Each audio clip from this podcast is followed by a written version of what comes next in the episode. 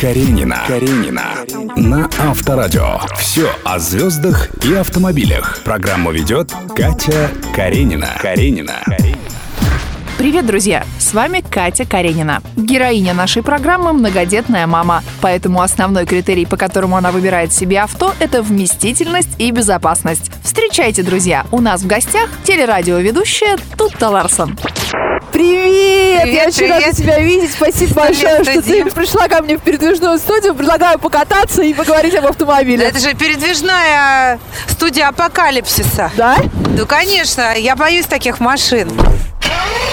Почему? Ну, потому что она дико скоростная и абсолютно эгоистичная в плане пере- перевозок э, в ней людей. Мне кажется, что мы с тобой являем вот абсолютно два противоположных типа автоводителей. Для тебя вождение – процесс, а для меня вождение – это способ передвижения с точки А в точку Б. Я терпеть не могу скорость, я не люблю играть в шашки, я не люблю находить какой-то максимально там короткий маршрут. Я очень люблю большие полноприводные автомобили. Я действительно э, фа- абсолютный фанат э, кроссоверов, а лучше джипов, таких рамных, хороших, больших внедорожников. Дорожников, да? Да. И для меня машина это дом, в котором я живу, в котором живет моя семья, в котором мы все время передвигаемся всей кучей. Ну, то есть ты автомобиль выбираешь с точки зрения удобства семьи. Да, и безопасности. второй дом. Да. У тебя одному сыну 10, Марфе 5, И Ваньке полгода. и Ваньке уже Ну, 7 семь месяцев, месяцев. да, будет. Ребенок все время с нами в машине, потому что вот мы кочуем все вместе на все мои работы, по всем моим делам. И у нас офигенное автокресло. Это кресло на колесах, которое... Это не шасси и люлька. Это кресло, у которого складываются колеса. Поэтому мы очень мобильны, мы везде ездим. Поэтому нужен автомобиль э, большой, комфортный и... ну, Тут, ну, мне хочется поговорить про твое вождение. Я знаю, что ты права получила в 96-м году, а за руль села только в 2004-м. И очень много ездила по Москве на такси. А что тебя сподвигло потом э, вдруг вот самой начать? Ты знаешь, мне очень страшно было в Москве ездить э, самой за рулем. Я училась кататься на Украине, и э, это совершенно другие были дороги, другие условия вождения, другой трафик. Когда я ездила на такси, я видела, какие ситуации возникают на дороге. Я понимала, что я в жизни никогда ни с чем таким не справлюсь. И? Но потом так получилось, что я влюбилась в маленькую красненькую машинку и купила ее. Это был чудовищный Opel Tigra, у которого был нереальной красоты кожаный салон красно-черный, стояла хорошая музыка, но машина была абсолютно убитая. Ну, я уж не говорю про ее как бы всякие ходовые качества и обзор, которого нет. Училась я на этой авто- автомашине, кстати, вот здесь вот в окрестностях университета и Воробью, на Воробьевых горах я училась водить машину. Я оказалась аб- абсолютным э, дегенератом в плане ориентации в пространстве, начиная от тупо доехать куда-то и понять, куда и как ехать, и заканчивая габаритами автомобиля. А как ты это преодолела? Ты в одном интервью, например, говоришь, что ты очень плохо чувствуешь габариты автомобиля, но при этом 11 лет водишь автомобиль. Я открыла для себя великолепный принцип. Чем больше автомобиль, тем лучше ты чувствуешь его габариты.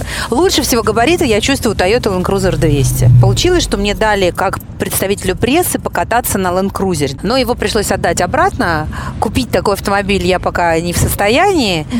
Поэтому продолжается моя нежная дружба с Мерседесом, и я езжу на э, прекраснейшем ML. Ну, ты такая боевой водитель такой все-таки. да ничего не боевой. Нет, мне кажется, настрой, Нет, по знаешь, крайней мере, боевой у меня, у у, меня, у меня один раз была ситуация, когда меня очень грубо, очень по-хамски и не один, а целых два раза подрезали на Садовом кольце. И это тот случай, когда я жалею, что я не вожу в машине помидоры или яйца, чтобы можно было открыть окно и на светофоре э, за- за- запулить. В тот момент я озверела, и я начала, представляешь, на Садовом кольце начинать газовать, на нее вот так вот на- накатывать. А потом, знаешь, когда мы разъехались, я встала на светофоре, я чувствую этот гнев, который меня просто сжирает изнутри. Это вот ты приходишь в себя, вроде бы, ну тебе плохо, ты слабый, у тебя дрожат руки, ты потеешь, и Вот как кружится с этим голова. бороться? Есть какой-то совет? Не обращать внимания? Да, да, надо стараться на это не обращать внимания, потому что в конечном итоге человек свое получит, потому что карму себе портит, а, а твои нервные клетки, они не восстанавливаются. Разваливаются. А потом, когда у тебя постоянно в машине дети, уже не особо поматеришься даже. Поэтому не, я вообще не экстремальчик. Это миф, понимаешь? Если человек проколол нос и сделал татуировку, это ничего не говорит о его адреналиновой зависимости. У меня нет адреналиновой зависимости. Я даже на сноуборде не научилась кататься, потому что у меня попа всегда перевешивала назад, и я ее отбила себе несколько раз, и больше не хочу. Тута, но я уже хочу теперь посмотреть твою машину и поговорить о том кресле, про которое ты рассказывала, пока мы катались. Ну и, конечно же, что еще интересного у тебя там есть? Сейчас там мало чего, на самом деле. Обычно у меня в машине, в багажнике действительно просто можно найти, э, как в Греции, все, даже живого тигра. Но поскольку сейчас я в декрете, то багажник у меня пустоват. Я даже вас ничем не позабавлю. Ну, пойдем смотреть твою машину. Пойдем. Каренина. Каренина. На Авторадио. С чего начнем? Давай начнем с багажника. С багажника, конечно. Больше всего, видишь, абсолютно пустой багажник. Вот это вот прекрасная коляска, да, которая- про которую ты говоришь. Да, но не, это не коляска, это все-таки автомобильное кресло на колесах, как полноценная коляска он не катит, но для коротких перебежек и небольших прогулок это идеальная вещь. Без чего ты не выезжаешь? Расскажи. Без телефона, музыка у меня Сколько ты вся. по времени уже на этом автомобиле ездишь? Недавно этот автомобиль у нас появился буквально э, пару месяцев назад, он совсем новый. Плюсы и минусы можешь рассказать? Мне безумно нравится дизель, особенно после Land Cruiser. Это сильное очень впечатление, когда ты ездишь две недели, ездишь три недели, и что-то все бак, ну, не, пуст, не полный, но он еще не, не, не кончается и не кончается. То есть, особенно сейчас я езжу достаточно редко. Реально раз в три недели я заправляю. Мне нравится, как он мурлычет. Очень у, тихий у Мерседеса дизеля.